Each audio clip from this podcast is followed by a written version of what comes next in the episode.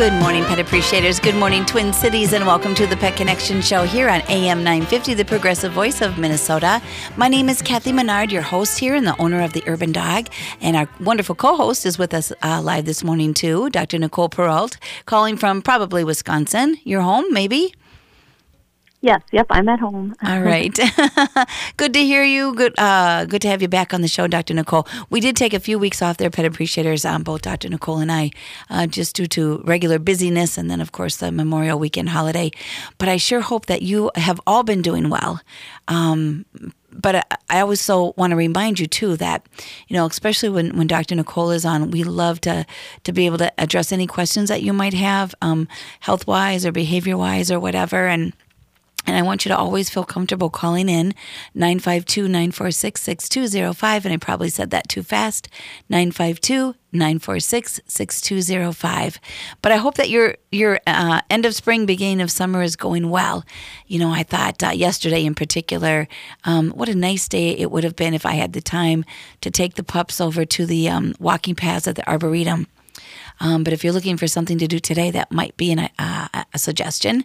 You know, something fun to do. I think there's a small fee, but um, but my gosh, uh, the outdoors is uh, the Twin Cities and all over Minnesota is our playground to explore with our animals.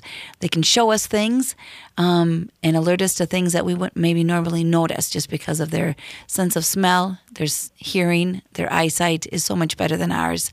Um, so sometimes a, a nice walk is peaceful, peaceful companionship with our pups, and sometimes um, it's a journey exploring new things and, and me learning new things as well and just watching them you know watching their little minds think as they smell new things and explore new places and and just watch their beha- behavior in new spaces. I, I just happen to enjoy that. So i hope that you find things with your pups that you enjoy as well. But anyways uh, dr nicole um, good to have you back. You know, I'm hoping that we can go over a few reminders here right off the bat. You know, I'm just thinking with with the nice weather, I bet people were just dying to get up to their lake cabins or or head up to Brainerd and you know participate in some of the activities up there or all all over the state or Wisconsin or wherever they're going. But I thought we could um, just have a, a, real brief reminder here, you know, just a, a quick refresher on if you are going to be around water and your dogs, just a few tips to keep in mind, um, Dr. Nicole, for, for our listeners. Well, I think, you know, one of the most important things is um, making sure that, you know, th- that you have a dog that actually enjoys being out in that setting, um, you know, making sure that it's not too hot out there. Um, and honestly, it sounds silly, but um, I found this out the hard way a couple weeks ago. A life jacket, like for your older dogs. Like um, one of my older dogs struggled significantly. I had to run out into the river and grab her. So, you know, I feel like um, just being prepared with everything. Make sure you're watching them. Um, you know, there's boaters and a lot of people around. So I think just trying to be as cautious as possible. Um, and and and sometimes you know some of these some of these dogs they may not behave very well in the boat. So um, you have to worry about, you know, are they going to fall off or is the boat going to hit a bump and the dog's going to go into the water? So um, sometimes I recommend just leaving them home if you're going to be boating. Um, so those are just my little, I guess, easy little tidbits that I had at the top of my head. Well, you know, something that you said um, reminded me of something. And uh, and you may have a dog like Dr. Nicole's dogs that love the water. They're around the water a lot. Um, there's, you know, different relatives and Nicole's parents I know that live on the water. And not on the water, but next to the water, beachfront property or whatever. And and and her dogs are, are used to being in the water and they love it. And especially uh, Bonnie, I think would, could could live. She could be a fish if she wanted to, but um, if she could. Yeah, she's the one who almost drowned.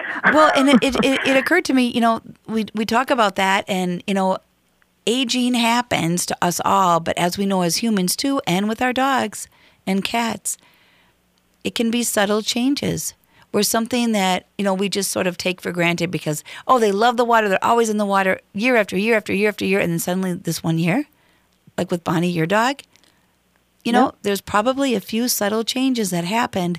So just kind of i would you know i would say too especially in in well dr nicole could speak to it better than me but just instead of just jumping right in to your activities whatever they may be um, by the water or in the water remember that your dog has aged and there might be something that's not quite as strong as there was before that might not be as noticeable. So, so I think maybe testing the waters would be a good um, phrase um, in more ways than one.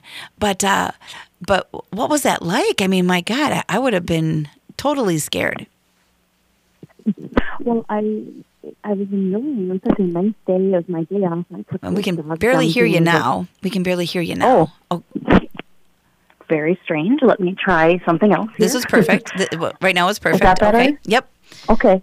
Um, it was um, crazy because I had it was my day off and I was enjoying, you know, taking the dogs down to one of the landings and nobody was there, so that was just perfect. And you know, Bonnie went out into the water and she's, you know, very, very stiff. And so, but in the water, she looked a little otter. She was so fast, just zipping around. And it was just really fun to watch. And then I happened to be videoing her swimming because it was just so cute. And then as I'm videoing, I see her head go under the water. And of course, I like panicked and like ran out there and grabbed her um, but I don't know if she got tangled in something or, or what ended up happening. But um, of course, then you know every other time I was like uber diligent watching her.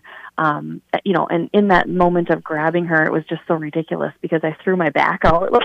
oh my gosh! been, I know it's been like a week and a half of like you know trying to take some time for myself and enjoying it and then paying for it so, but, but no next time we go she's getting a life jacket and um and I definitely don't know that I'll take two senior dogs by myself ever again because Millie doesn't really care too much about the water. She likes to scavenge in the woods and stuff. So I had to watch her and watch Bonnie, and it was kind of not relaxing. So next time I'm going to do that differently. Are there certain tips um, that people should keep in mind when buying a life vest? Because you know a lot of people buy harnesses, which kind of fit similar to life life jackets but oftentimes they don't have them fit just right. You know, and they, they slip right off. So it's like, what's the point? Um, or right, and that's such a good question. Yeah, yeah, yeah. So if you have any thoughts on that, well, no, I was going to say that's a good question because that's exactly what I'm going through in my mind right now, and I was actually going to talk to some people. I think the life vests that probably work the best are going to be those life vests that a lot of the hunting dogs use. Um, so I think I would probably maybe look along those lines. Um, but I'm brand new to this too. I've never had to buy a life jacket for my dog, but I certainly don't ever want what happened last week or a week and a half ago to happen again. So um, I'll be out there looking too. So if I find any good tips, I can certainly let you know. Exactly. And you know, pet appreciator is one thing that Dr. Nicole said that stuck out in my mind when I was listening to her because she she was videoing it, how fun, but then panic was like within the next second when she saw Bonnie's head go under the water. And you mentioned, uh, Dr. Nicole, you weren't sure if she got tangled up in something. And no matter how good of a swimmer she is, eh, like if this could have happened five or six years ago when she was at her prime and her peak and she's swimming all over the place, you know, she still could have gotten tangled up in something and still could have drowned. You know what I mean? So, right. you know, yep. here here we are, the the cautious, you know, pet people here at Pet Connections. But keep that in mind too. Uh, we're not asking you to be paranoid like sometimes we are, but um, just uh, you know, um, you know, it's not a bad idea. It is not a bad idea. You know, it, it you know, once they get, even if they resist kind of getting the, the life jacket on, I'm sure they'll be just fine because there is the unknown. You know, lakes are not crystal clear, um, and you cannot always see what's what's underneath. You know, the water where they are. So yeah, so that's that. But I know in past, um, um, Dr. Nicole, you have said like hosing them down. Um, spraying them with giving them a, a, bath and just some soft soap or something. I, I don't quite remember uh, if you could just go over that in the next couple minutes. Oh, sure. Well, I think anytime they've come out of water, I do think it's a good idea to to hose them down. And whether or not you're using just warm water or you know if you have like a dog shampoo, just a gentle shampoo, I think that's a good idea. Um, you know, I didn't have a hose to do that this time, so I was kind of paranoid about that. But they were fine. But I, I do think, um, especially when we're getting into the you know the fall months, um, when we're worrying about things like blue green algae and things like that, I wouldn't even risk it, honestly, um, just because that can be so deadly. So I think right now things are probably okay. Um, but as we move into fall, I, I just I'm so paranoid about that. So I would think even if you, you know, in hindsight, I probably could have t- taken like a a bucket of warm water and just like wash their feet, or you know, like kind of sprayed that on them a little bit somehow. Um, but they did great, and we were in a, a very you know clean looking river, but still, I mean, there can be things that you don't know that are there. So, um, yeah, I definitely think it's a good idea if you can to, to wash them off after they've come out of the water. Yeah, absolutely. I think that's a good idea as well. And um, and and any we only have about a minute left, but if they do ingest any of the water, is there anything to be concerned about? We're, again, we're not at the blue green algae situation yet um, on the lakes, but is there anything that they should be owners should be concerned about at all, or look for signs of sickness or anything, or is it just kind of happen and say la vie, and some tummies ha- handle it better than others? Yeah, I think that's probably the way I would look at it. Is that you know, some animals can handle it. Things that we worry about in water would be things like leptospirosis. That's usually going to be in swampy, kind of standing water, um, and that's transmitted in wild animal urine. And so, if dogs get that, people can get it too, and it causes fatal and fatal liver and kidney failure. So that's something to be careful of. But then, of course, like Giardia, you know, just from drinking from a water source that might be contaminated. Um, so watching for signs of diarrhea and things like that, I think, is a good idea. Yeah, yeah. Problems that you don't necessarily want to come home to after a relaxing uh, weekend up north or week up north or whatever. We are going into a commercial break, pet appreciators. Please um, stay with us. And again, always feel free to call in with any questions or comments at 952 946 6205.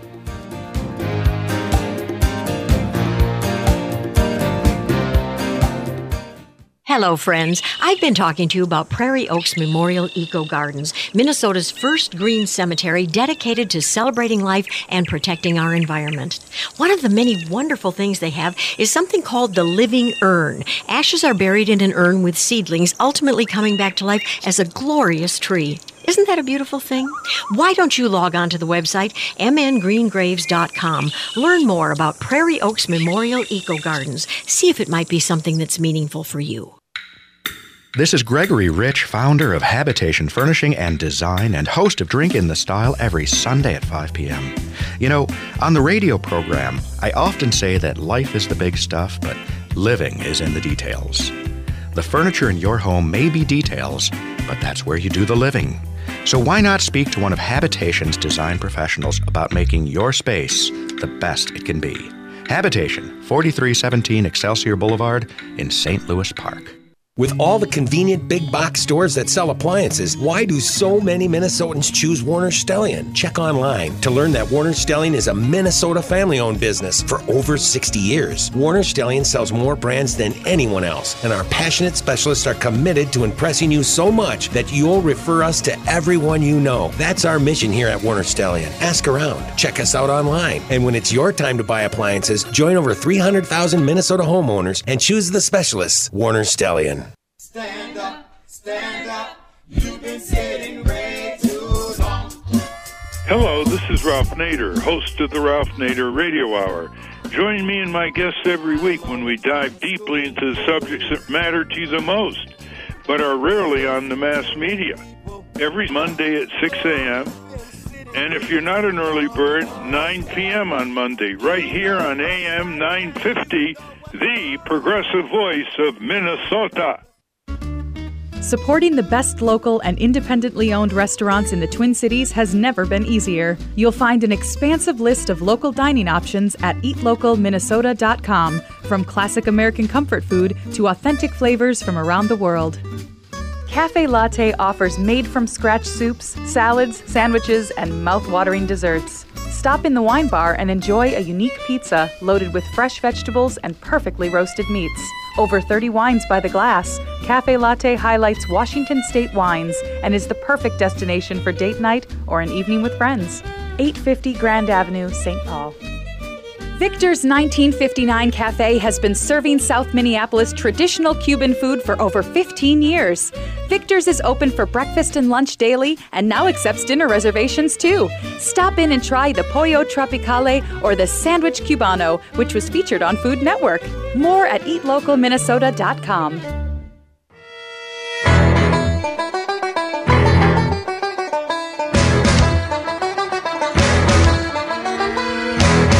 for staying with us, pet appreciators. And if you're just joining us, you're listening to the Pet Connection Show here on AM 950, the progressive voice of Minnesota. Kathy Menard here, your host, along with Dr. Nicole Perrault, your other host. Um, I'm here at the sta- at the station here at at AM 950, and Nicole is calling in from her home in Wisconsin here, um, surrounded by, uh, again, it sounds like a lot of um, cats. Uh, part of your rescue. I know that some of them are. But, you know, I, I, I always like to get an update because I know we, we don't always have a chance to, to talk, you know, during the week or the couple weeks that, that we're not on the show here. But um, before we get into some, uh, what I've learned are some interesting cases um, in your rescue group that that you guys have taken on. Um, I also wanted to know, gosh, you know, I'm sure most of us will never, ever, ever be in this situation. But when there is like a terrible crash, like a terrible um, car crash, you know, um, uh, that kind of thing, and a, and a pet is involved, or like I was reading just very, very briefly this morning, that unfortunately there was a small plane crash. I think it was in New York, and I, I don't think either of the two people survived, but their dog did. And you know, I, I read about another one a, a month or so ago where the dog survived, and, and the the pilot of the small plane did not. Now, there's got to be all kinds of trauma with that. You know, there's there's got to be exposure to, to toxins with, with the fuel you know, obviously possible fire, um, just trauma of being of just hitting the ground and where your body's going to be bouncing about inside the cabin of the plane or, or maybe on, on the ground, um, um, and just the trauma of you know not being able to kind of figure out what what in the world just happened and that the person that you rely on your human person you know your human is clearly not able to help and the fear that that must instill, you know, in a dog. And so, you know, I'm just wondering, and I know you don't deal with this, you know, you're not an emergency vet or whatever, you know, in the ER all the time.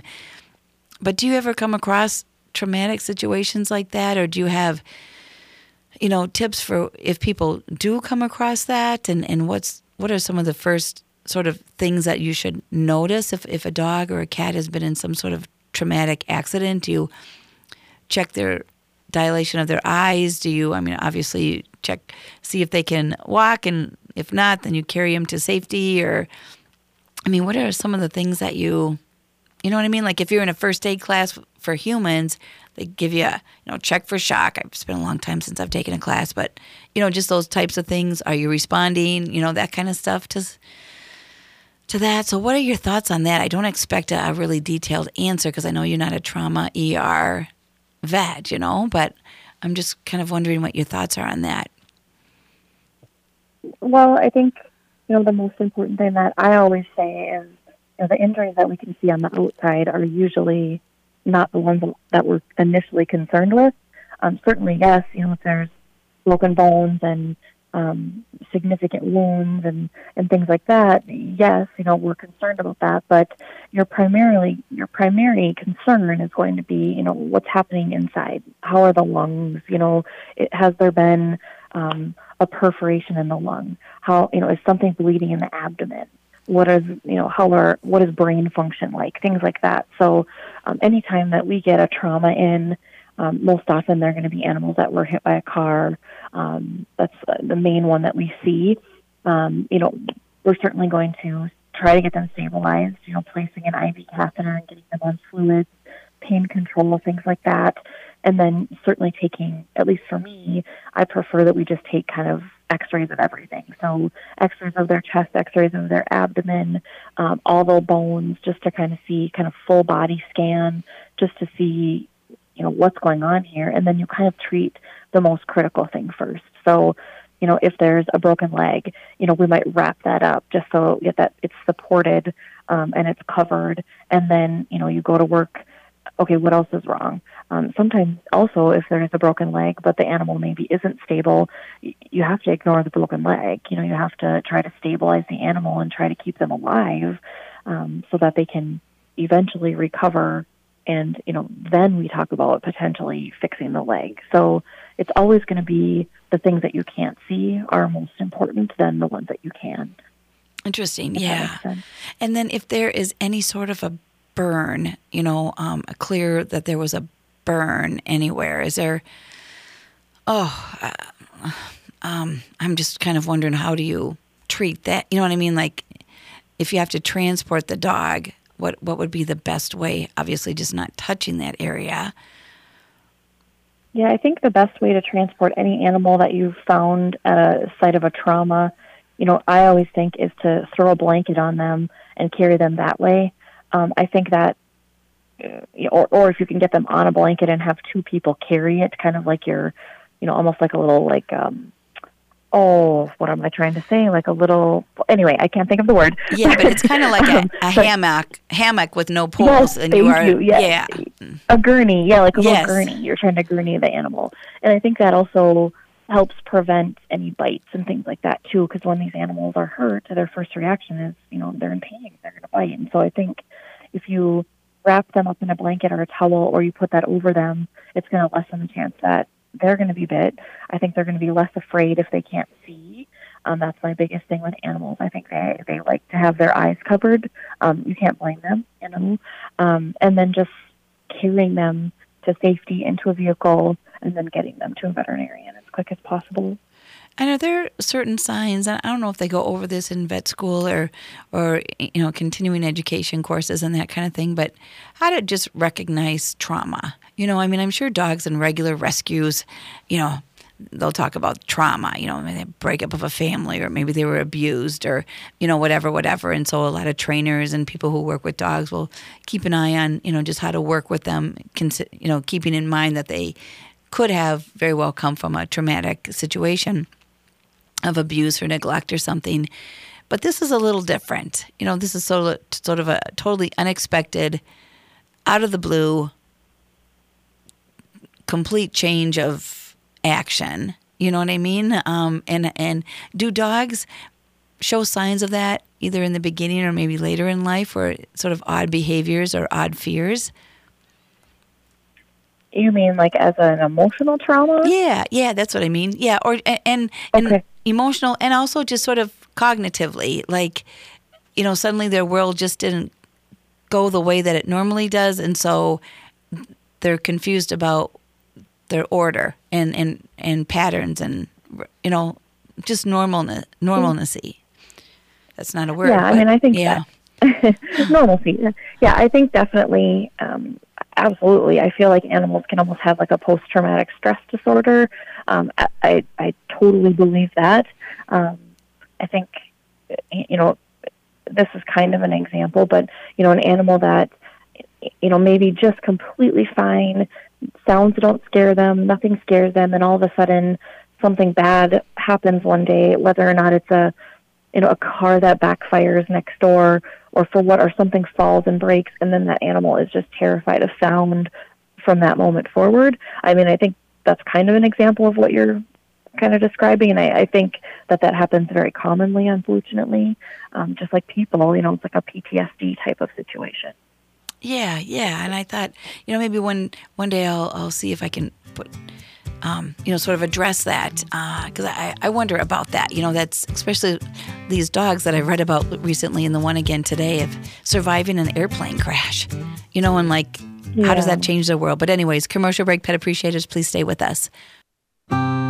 Hi, I'm Peter Solak. And I'm Adam Ostrowski. We are here at Woodland Stoves and Fireplaces to talk about outdoor fires. Sitting around a fire is the oldest, most basic form of human activity. What's new is in the way fire is burned. We can show you how to burn cleaner with a lot less smoke. The radiant heat and light from an open fire is unmatched. It kindles our spirits and connects us to the outdoors, and now it's easier to experience and enjoy. Woodland Stoves and Fireplaces sells and installs wood and gas burning fire pits and fireplaces. Let us help you experience an outdoor fire without all the smoke. Come see the many ways you can enjoy a fire outdoors. Woodland Stoves and Fireplaces has over 35 working wood and gas units on display at the corner of East Franklin and Riverside Avenue in Minneapolis. More information at woodlandstoves.com. Find the fire that works for you. Woodland Stoves and Fireplaces, out of the ordinary products and services since 1977. Crooners Lounge and Supper Club is delighted to offer its spacious facilities for your private function. From weddings, retirement parties, business dinners, or any special occasion, Crooners combines a dedicated full service special events team, an award winning chef, and a beautiful lakeside ambiance to make your event a resounding success. Visit CroonersLoungeMN.com to learn more about their private dining options or call 763 571 9020 to get a quote for your next event today. Thom Hartmann here, letting you know how you can go solar with all energy solar, even way up north in Minnesota. Lots of people ask them, isn't Minnesota too cloudy for solar? No. The truth? For one thing, Minneapolis gets nearly as much sun each year as Houston, Texas. But it isn't just about how much sun you get, it's also about having access to great local incentive programs that make solar affordable. Learn what your options are to save with solar and visit allenergysolar.com today. Native Roots Radio is proud to announce we've added an extra hour. Yeah, Chushke, one hour goes by too fast. That's right, Uncle Curtis. I'll have extra time to share important information about our secret animals. And report national and native news from all over the country and Canada. This new hour is sponsored by Robbins Kaplan LLP, dedicated to redefining excellence for high stakes litigation representation in Indian country. We are awake. Hi, Matt McNeil for Rudy Luther Toyota. My first Toyota and the vehicle which made me fall in love with Toyotas was the RAV4. Now, Toyota is just teasing me as they have an all new, fully redesigned RAV4. It's gorgeous. A distinct exterior that pops and a refined interior which has everything you want and room to move. And the big news is the RAV4 now comes in a hybrid version. Remember, every new Toyota comes with Toyota Care, two years of free maintenance. Test drive the new RAV4 today at Rudy Luther Toyota, the southeast corner of 394 and 169 in Golden Valley.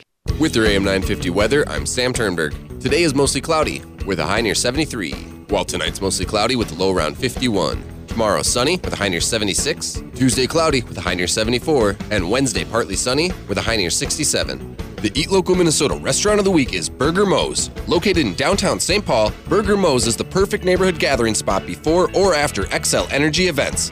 Come visit them at 242 West 7th Street in St. Paul or more info at burgermoes.com.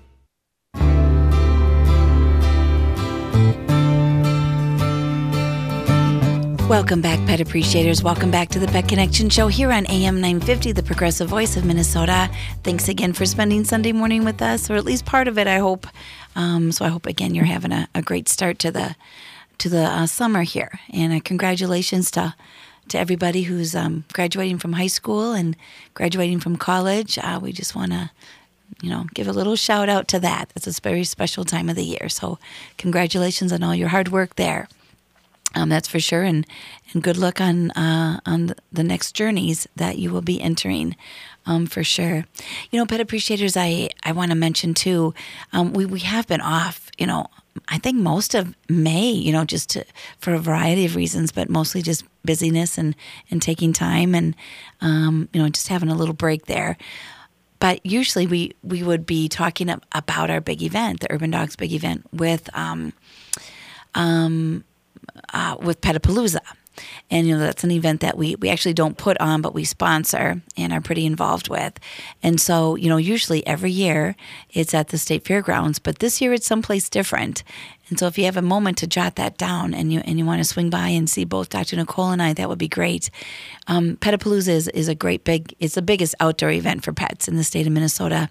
We've been sponsoring it now since its very beginning. So and I don't know when that was. I have a terrible memory, but let's just say eight or nine years, you know, something like that and um, it's just a, a, fun event with with lots of rescue groups there. Um, and you know vendors and activities and you know dock dogs of course which i just love. And i love watching those dogs splash in the water and and some of them are just so into it. It's like they're they're it's like their own little mini olympics. They're just so totally into it. Um, but anyways it's a fun filled event. But um, we're going to be someplace different this year. Uh, I threw out the idea to the people who put this on Entercom Radio or Entercom. I, wish I could remember, but it used to be CB, CBS Radio, and then whoever bought them out, Entercom, I believe it is, and um, and uh, you know, I threw it out to them. You know, what if we did it in St. Louis Park, at Wolf Park, um, because they have a well, um, St. Louis Park does a, a wonderful event that same weekend called Parktacular and everybody agreed that yeah let's try and do it together. It's such a big park. Um, we'll really be able to to meet everybody's needs no matter how their ages. Um, and you know have all kinds of activities. And so we're just pumped up and excited that uh, Petapalooza this year will be in St. Louis Park at Wolf Park and next to Parktacular. So they'll have part of the park and we'll have the other part. So Parktacular on one side, Petapalooza on the other, and of course everything joins and meshes together there with all the different walking paths. Um, we're just super excited about it. Um, and uh, uh, I just want to say that uh, Saturday, June 15th, that's the date. Dr. Nicole and her rescue group will be there. They'll be right next to our booth. Um, and uh, along with absolutely wonderful other rescues and uh, vendors and you know i think chuck and don's is going to be there and blah blah blah. So uh, lots of fun things to do. But it's um, saturday june 15th and of course we always have little uh, we have a, a, great big buffet spread.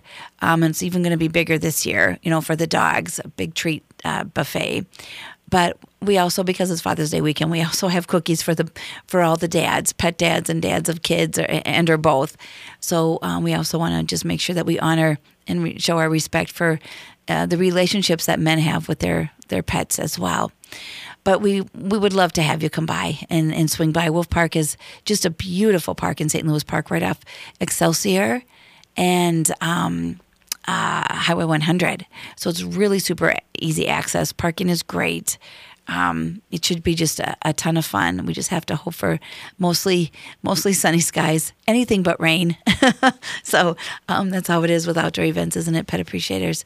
So, but anyways, uh, we're just really super pumped up about it, and I'm really excited about the new space. Love the state fair too, and who knows, we might go back next year. Who knows, you know? Um, but this is just really close to my building and and um, uh, a little logistically a little uh, easier for us and and again Parktacular is such a, wonderful event in St. Louis Park that I think we can cover all bases uh, for for everybody. So, um, again, join us June 15th. It's from 10 to 6, so a little bit different.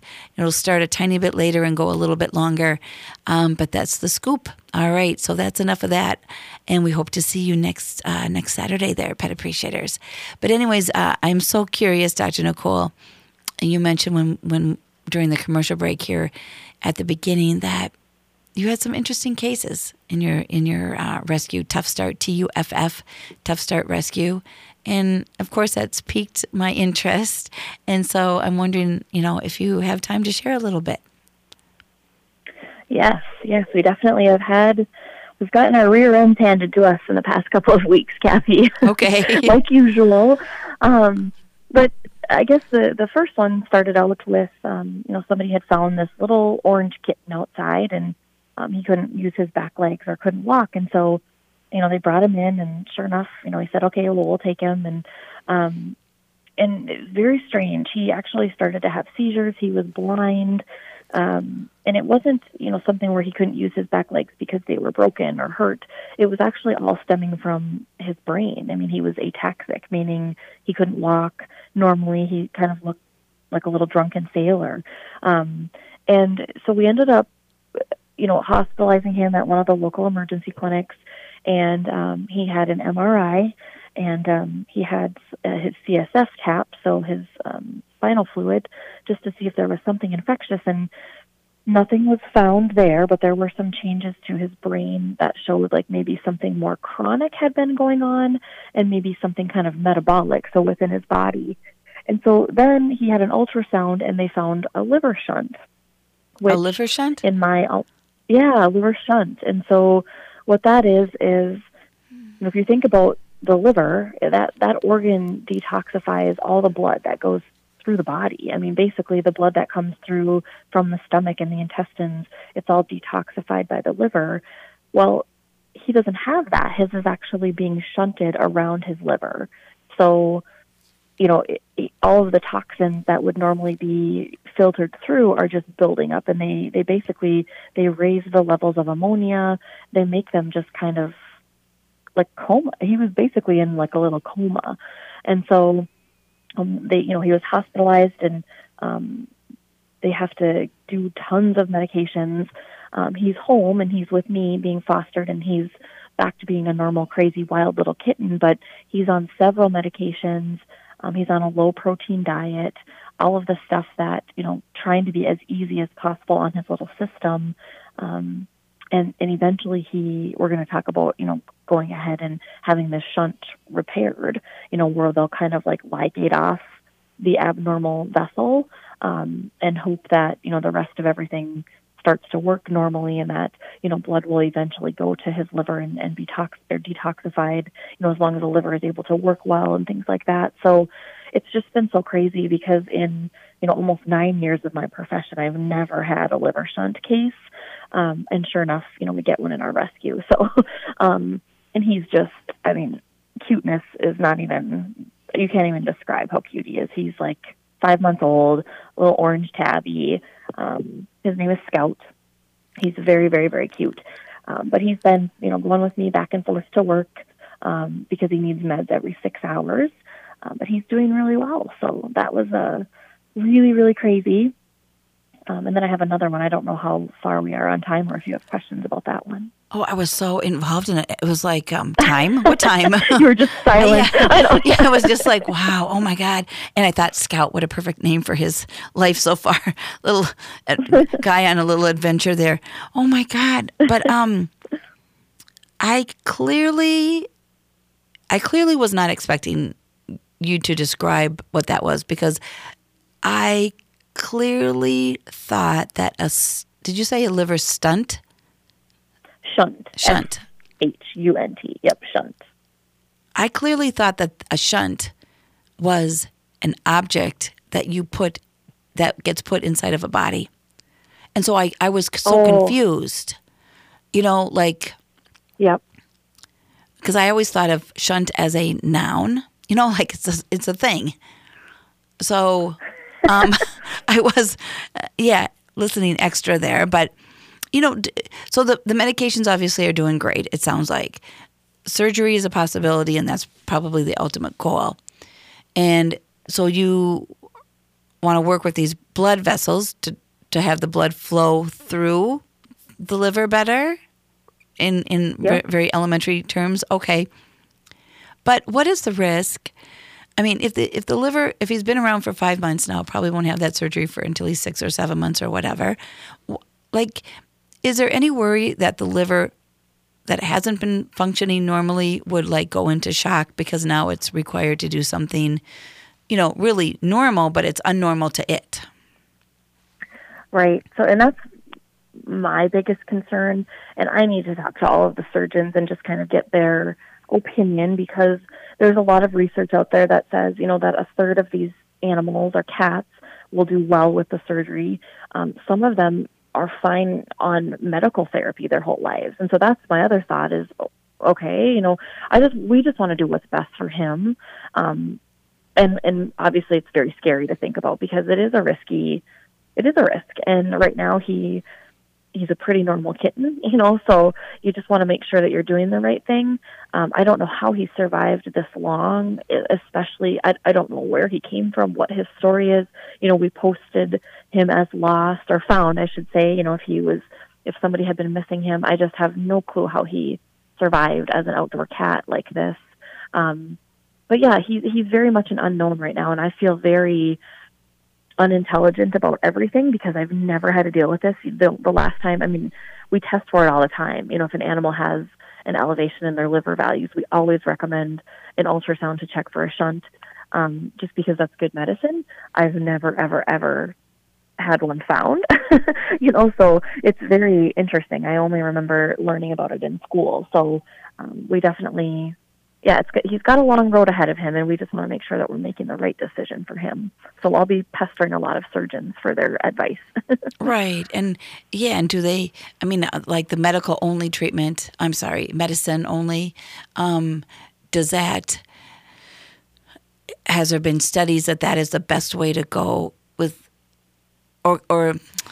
I guess what I'm saying is maybe the the studies have been done on cats that are more middle aged or a little older, but have they been done on such a young kitten? You know that will they lose their effect as the kitten gets older, and then you've got the same problem again if you don't do surgery? You know, does the body just Right, sort of yeah, so become immune to it, so to speak, or? I know it's all very it's all very confusing. Yeah. even to veterinarians, we're all just kind of like, okay, and, and you know, even the neurologist was like, wow, I I've never seen a liver shunt and a kitten yet. you know, so it's like, oh great, leave it to Yeah. our rescue. You know, Yeah. But you know how But he's a trooper. Yeah. Yes, and I love his name and how appropriate, you know, because you care so much, and I, and I know all veterinarians do, you know, but it just it seems so fitting that somebody so extra committed, you know, even in your personal life, um, welcoming welcoming these animals that are hard uh, into your home to foster until they're ready to go to a regular foster or be adopted, but. It seems very fitting that the kitty found his way to you, Dr. Nicole. Uh, pet appreciators, I hope that you stay with us, and we have uh, uh, another segment here coming up after the commercial break. On June 16th, say thanks, Dad, with the Park Tavern. From 11 until 2, it's the Father's Day Barbecue Buffet. St. Louis style ribs, barbecue chicken, grilled burgers with all the fixings, corn, watermelon, all the sides, and dessert too. Dad gets a free pint of beer and a t-shirt, and there's an hour free bowling with your reservation. $20.95 for adults, $14.95 for seniors, $10.95 for kids, and 5 and under are free. On Louisiana Avenue, north of Highway 7 in St. Louis Park, on June 16th, say I love you, Dad, with the Father's Day Barbecue Buffet at the Park Tavern.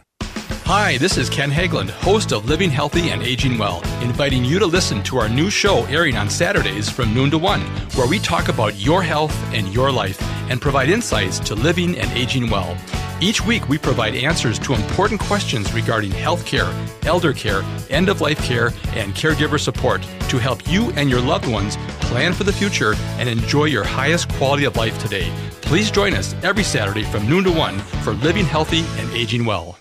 With all the convenient big box stores that sell appliances, why do so many Minnesotans choose Warner Stellian? Check online to learn that Warner Stellian is a Minnesota family owned business for over 60 years. Warner Stellian sells more brands than anyone else, and our passionate specialists are committed to impressing you so much that you'll refer us to everyone you know. That's our mission here at Warner Stellian. Ask around, check us out online, and when it's your time to buy appliances, join over 300,000 Minnesota homeowners and choose the specialists, Warner Stellian.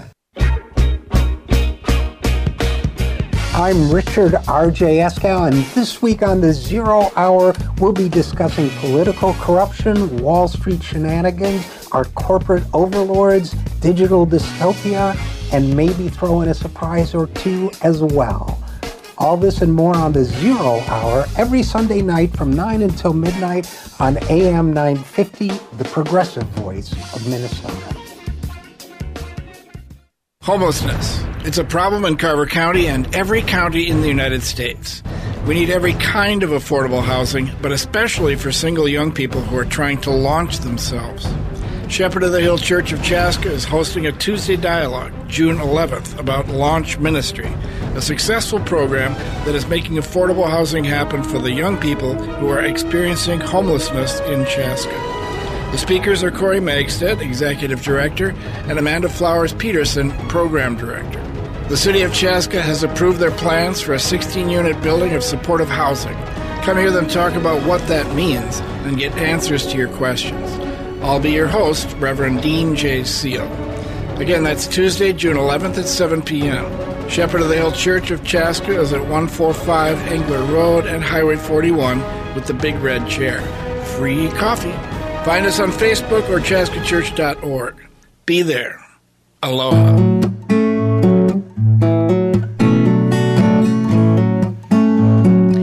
For sticking with us, pet appreciators. You're listening to the Pet Connection Show here on AM 950, the progressive voice of Minnesota. And it's Kathy and Dr. Nicole here, um, your hosts uh, for the last segment of the show here today. Um, we're just talking about an interesting case that Dr. Nicole um, had got uh, into into the rescue she's involved with. Uh, Tuff Start, T U F F. I think they have a Facebook page, but not a website. Is that correct, Dr. Nicole? Oh, we have both. Oh well, never mind. Um, That's okay. Yeah. so, um, so yeah. But I am also curious here. Um, in the last, I don't know, seven and a half minutes here of the show, you did mention it was plural when you mentioned cases, you know, uh, of interesting cases that you got in the rescue. So we we heard about Little Scout. We're going to be cheering for that little guy. Um, yeah, and we'll we'll just be educated as pet owners along the along with you and, and the surgeons. You know, as you guys tackle this unique problem. Um, but anyways, what was there another one that you could um, uh, share here? You know, or not? Yes. Yep. Um, so same week, which is you know never a good thing. um, I know. Oh, ever, Nicole. ever, ever a good thing. Oh, there's Um, so many of us that can relate to that. We just feel for you. Oh gosh. yes. Um, and so I guess this gentleman comes in and um, he said that, you know, his cat was very injured. They heard her crying outside, you know, the night before and they heard a big scream and she came in this morning and um, you know, she was bleeding and I looked in the carrier and I could tell that she had broken her jaw. And her jaw? um, her jaw. Yep. Jaw, okay. Very, very awful. And um, just 10 years old or so, or a little bit younger maybe, I couldn't recall. Um, and, you know, I said, okay, well, we'll, we'll get her, try to get her stabilized here and get her on some pain meds and, um, you know, get her all, you know, referred over for surgery or, or whatnot. And, um, you know, of course, it, it was a financial situation where they didn't have the means. And, you know, we went through so many different options um, with them, you know, payment plans, you know, places to apply for, for help with finances, um, you know, places that offered payment plans, things like that. And ultimately they had elected to euthanize the cat. Um, so, but they were happy to surrender her to our rescue. So we took her. Um, certainly was not expecting that or needed that, but she needed us. So, um, her name is Cream Puff, and so we had her surgery done.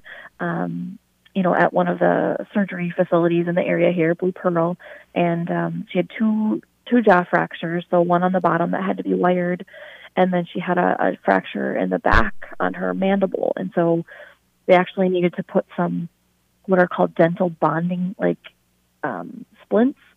So she her mouth is kind of in a permanent permanently fixed kind of open so she can get her tongue through and try to lap up food.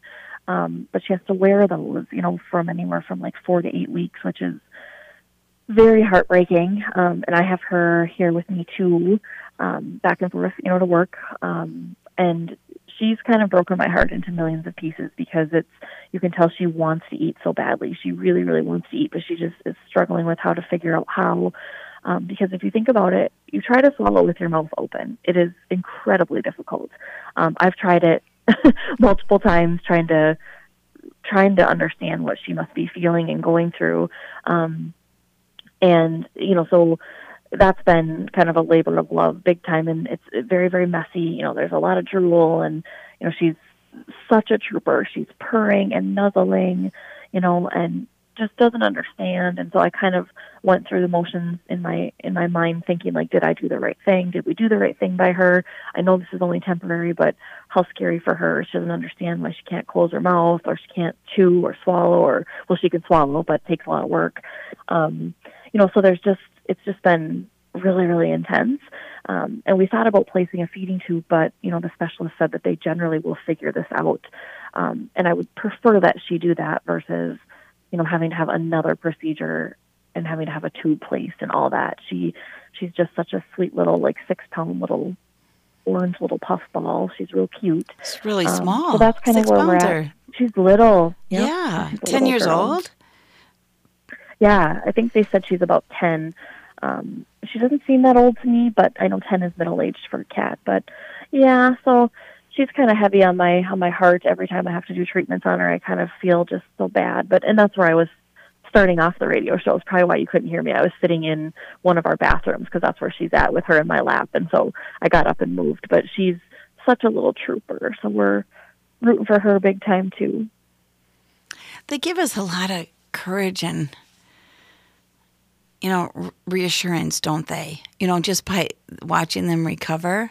It's like, you know, if they can get through that, we can get through what we're going through. You know what I mean? And they, they're they're kind of surviving. I mean, they have their own like world or whatever and how they view it, but so much of the world is in some ways controlled by us.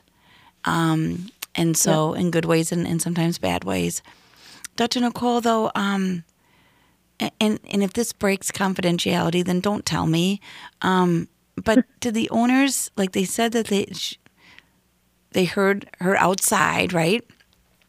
Yep. Did they bring her in right away and, and then rushed off, or or was it just like, oh, she probably got into a fight with another cat? You know, she'll be back at the doorstep in the morning, same routine or whatever. What I mean, I'm not what? How did she get sure. hurt? How do you break a jaw when you're I- by yourself? Yeah, I think she w- had to have been attacked by something, or she fell from a very tall, like distance. Um, that's the general way that these these kitties break their jaws. Um, but I I think she had to have gotten attacked because even now today, like right prior to the show, I was cleaning her up a little bit, and there was this area on the other side of her jaw that had been a little bit swollen, but wasn't swollen the day that I that we got her. And so as I was cleaning it up more, you could tell she really liked it. It was really itchy, and there were some little wounds there. So it just made me think that, you know, because if you think about abscesses and things like that, they take a few days to form, and this did feel quite swollen. Um, and as I was cleaning it, it was kind of like there was an odor, and it wasn't there before. And so I think it makes me feel like there had to have been some type of a bite because she had another little puncture wound by her, uh, like up by her ear, you know. So I think something got her. I'm not 100% sure what on earth it was, um, but it was so sad. It just, oh, it just continues to be sad. However, like you said, you know, they're just they give us courage because I, I can't imagine what any of us would be like in this situation, you know, with our mouth fixed in an open position, working so hard to swallow, and yet she's purring and she was trying to play a little bit with the syringes. Like, I just thought they're just so amazing. They are, yeah. And I'm just trying to think, how do you, the animal, if it was an animal that attacked her, and of course we only have 50 seconds, must have just like was going through the throat because if they were going to kill, that's probably what, what they were going through, but got yeah. the jaw. And then maybe there was some twisting to try and escape. I'm just trying to figure out what happened without the facts. Yeah. my, in other words, my imagination is working quite hard. Um, but anyways, pet appreciators, we look forward to updates the next time Dr. Nicole is on. She's always on two Sundays um, during each month. So um, we look forward to that, as I'm sure we'll be very impressed with how these animals are doing. Don't forget about Petapalooza, Pet Appreciators. Come see us at Wolf Park, St. Louis Park, part of Parktacular, um, right off Highway 100 Excelsior, next Saturday, June 15th, right? Yep. And um, and that's the scoop. So have a happy, great, exciting start to the week. Take care, everybody.